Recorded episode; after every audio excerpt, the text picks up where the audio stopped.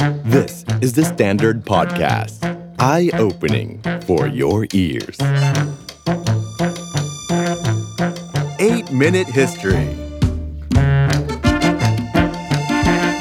ประวัติศาสตร์ 8 นาทีในวันนี้ยังคงอยู่กันที่สงครามครูเสดนะครับ episode ในวันนี้ก็จะต่อกับตอนที่แล้วนะครับ ความเดิมตอนที่แล้วครับ ก็คือชัยชนะของอัศวินครูเสดที่สามารถเอาชนะกองกำลังของรัฐอิสลามต่างๆ และสถาปนาพื้นที่ที่เรียกกันว่าเลวองหรือพื้นที่ตะวันออกสุดของทะเลเมดิเตอร์เรเนียน สถาปนากลายเป็นรัฐครูเสดเป็นผลสำเร็จในปีคริสตศักราช 1098 ครับสถาปนาจักรวรรดิเยรูซาเล็มที่มีชื่อว่า Regnum Hierosolymitanum เป็นผลสำเร็จ ผู้นำอัศวินครูเสดอย่างโบเอมอนโดเดตารันโต ได้รับการสถาปนาเป็นเจ้าแห่งเมืองแอนติออก ในขณะที่กอดฟรีเดอบูยง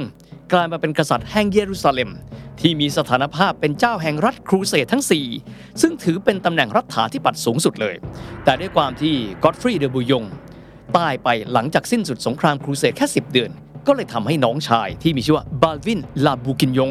กลายมาเป็นกษัตริย์แห่งเยรูซาเล็ม และเจ้าแห่งรัฐครูเสดในที่สุด มีการใช้สัญลักษณ์ที่เรียกกันว่าไม้กางเขนเยรูซาเล็ม หรือว่า Jerusalem Cross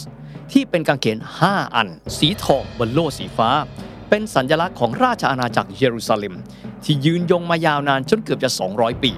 น่าสนใจนะครับว่า กษัตริย์บาลวินที่หนึ่งนี้ หรือว่าบาลวินเลอบูกินยง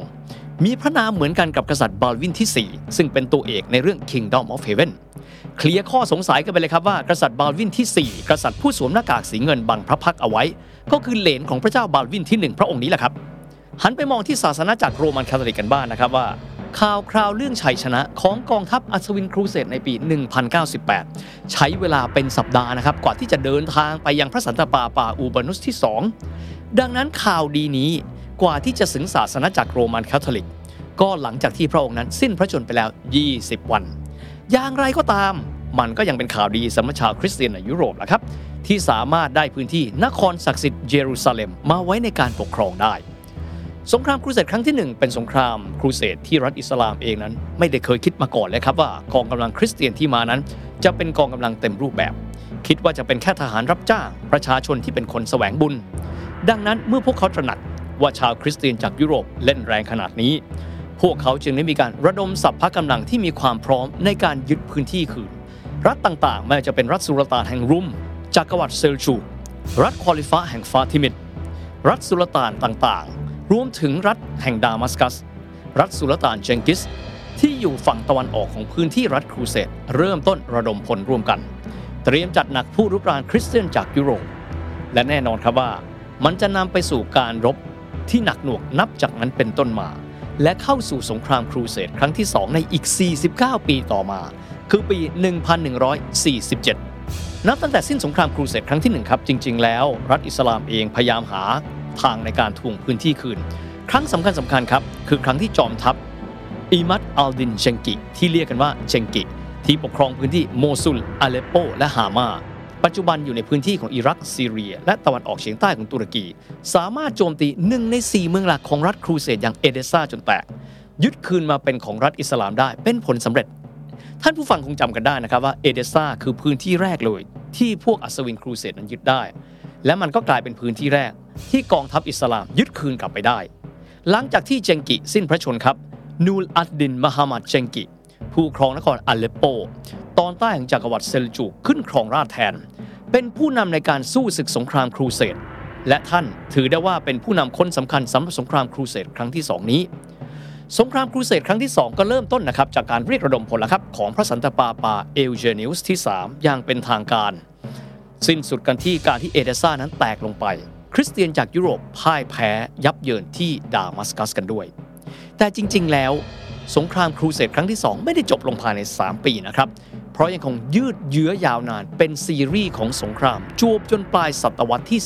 12 แล้วก็นำไปสู่สงครามครูเสดครั้งที่ 2 และในยุคนั้นผู้ปกครองเยรูซาเล็มก็คือกษัตริย์บาลวินที่ 3 ก็เป็นหลานของบาลวินที่ 1 นอกจากจะเสียเอเดซ่าไปแล้ว ยังเสียแอนติออกเพิ่มเติมไปด้วย นอกจากการที่ กษัตริย์นักรบนูลอัดดินมหามัดเชงกิจะยึดคืนพื้นที่กลับมาได้ ยังเป็นผู้รวมรัฐอิสลามใกล้เคียงเช่นดามัสกัส ให้มาเป็นกองกำลังผสมร่วมกันอีกด้วย แต่อย่างไรก็ตามครับ พระองค์สิ้นพระชนลงในปี 1174 ด้วยวัย 56 ชันษา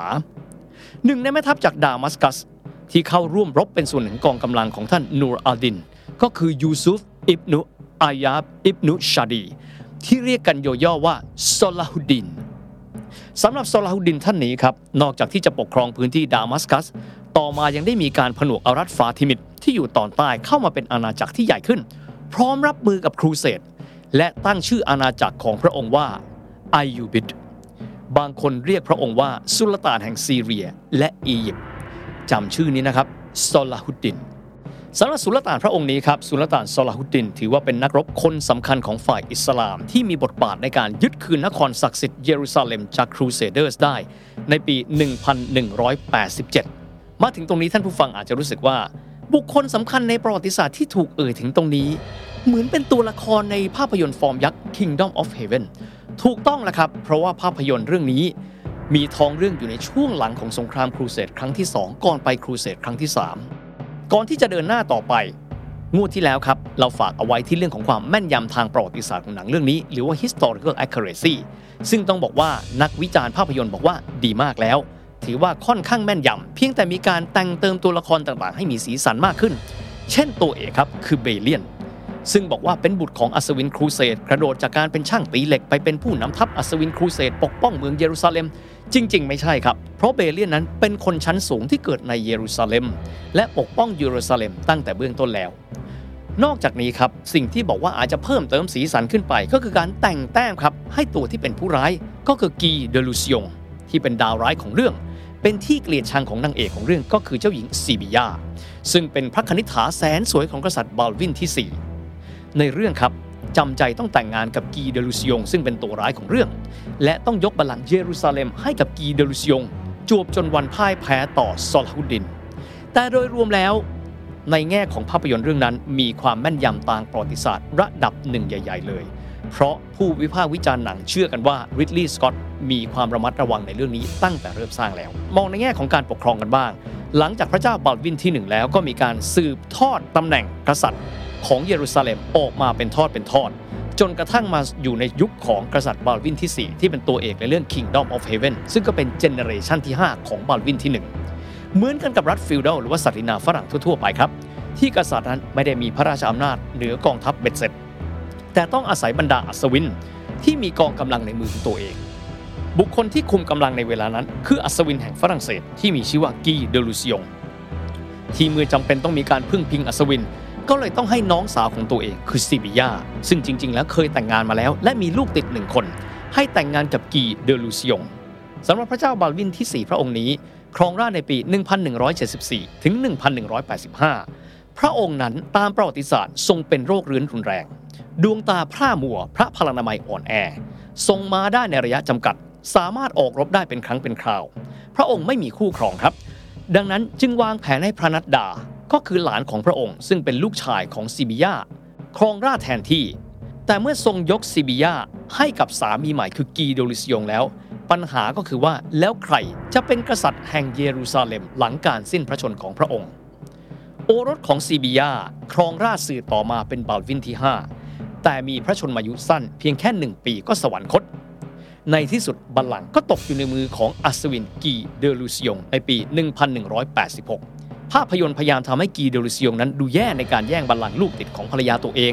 แต่ในตามประวัติศาสตร์แล้วซีบิยาเอง เธอเห็นด้วยว่าตามสถานการณ์ เธอต้องการนักรบที่คอยป้องกันเยรูซาเล็ม กีเดลิซิยงคือคนที่น่าจะเหมาะสมในการเป็นกษัตริย์มากที่สุด อย่างไรก็ตามครับ ในประเด็นนี้เป็นการจุดไฟความแตกแยกภายในกลุ่มครูเสด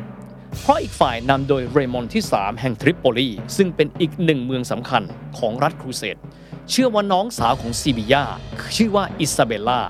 น่าจะได้ครองราชต่อจากบาลวินที่ 5 และไม่ใช่คนนอกตระกูลแบบกีโดลิซิยง นักประวัติศาสตร์สายมุสลิมในเวลานั้นครับ คืออาลีอิบนุอัลอาเทีย เชื่อว่าความแตกแยกของบรรดาอัศวินครูเสดเหนือประเด็นนี้ คือการเปิดประตูบานสำคัญไปสู่ชัยชนะที่เด็ดขาดของซอลาฮุดดินในปีต่อมา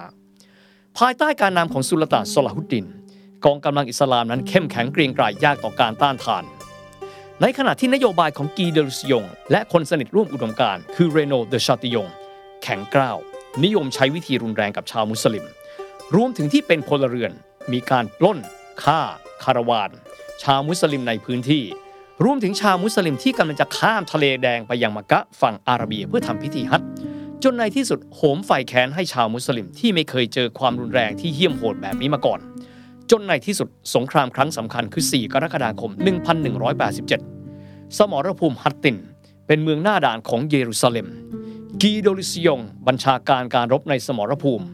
ผลคือสุลต่านซลาฮุดดิน สามารถเอาชนะครูเสดได้อย่างง่ายดายที่สุด และทรงสำเร็จโทษเรโนเดชาติยง ผู้ที่ออกคำสั่งสังหารชาวมุสลิมที่เป็นเพียงพ่อค้า และผู้แสวงบุญ ซ้ำยังมีการสบประมาท พระศาสดานบีมูฮัมมัดซอลลัลลอฮุอะลัยฮิวะสัลลัมในช่วงที่ถูกจับตัวเป็นตัวประกันอีกด้วยซอลาฮุดดิน สังหารเรโนด้วยพระองค์เอง แต่ว่าพระองค์ยอมปล่อยกีโดลุสยง ด้วยการกล่าวว่า กษัตริย์ย่อมไม่ฆ่ากษัตริย์ด้วยกัน แต่สำหรับเรโนเราต้องสังหารมัน เพราะมันล้ำเส้นจนไม่มีใครทนมันได้อีกต่อไปแล้ว ชัยชนะของสงครามที่ฮัตตินเป็นการเปิดประตูสู่เยรูซาเล็ม ซึ่งในเวลานั้นเหลือแม่ทัพเพียงคนเดียว คือเบเลียนออฟเอเบลินซอลาฮุดดินสุลต่านผู้เมตตาไม่ต้องการยึดเยรูซาเล็มด้วยความรุนแรง จึงได้มีการบรรลุข้อตกลงสันติภาพกับเบเลียน รับประกันความปลอดภัยของชาวคริสเตียน ในขณะที่เบเลียน รับประกันความปลอดภัยของตัวประกันชาวมุสลิม รวมถึงความปลอดภัยของมัสยิดในเยรูซาเล็ม กองกำลังอิสลาม จึงสามารถยึดครองเยรูซาเล็มได้ในวันที่ 2 ตุลาคม 1197 นักวิจารณ์หนังครับ Kingdom of Heaven ชี้ว่าริดลีย์สกอตพยายามทำให้ทุกคนในหนังนั้นดูโอบอ้อมอารี ถึงแม้ว่าจะมีความเห็นต่างกันในทางศาสนาและเป็นคู่สงครามกัน เช่น พยายามทำให้เจ้าหญิงซีบียา เจ้าหญิงคริสเตียน สวมชุดที่ดูแล้วมีความเป็นอิสลาม แต่ในความเป็นจริงครับ เจ้าหญิงซีบียาพระองค์นี้ คือหญิงตามขนบประเพณียุโรปที่ไม่ได้มีการผนวกความเป็นอิสลามเข้าไปแม้แต่นิดเดียว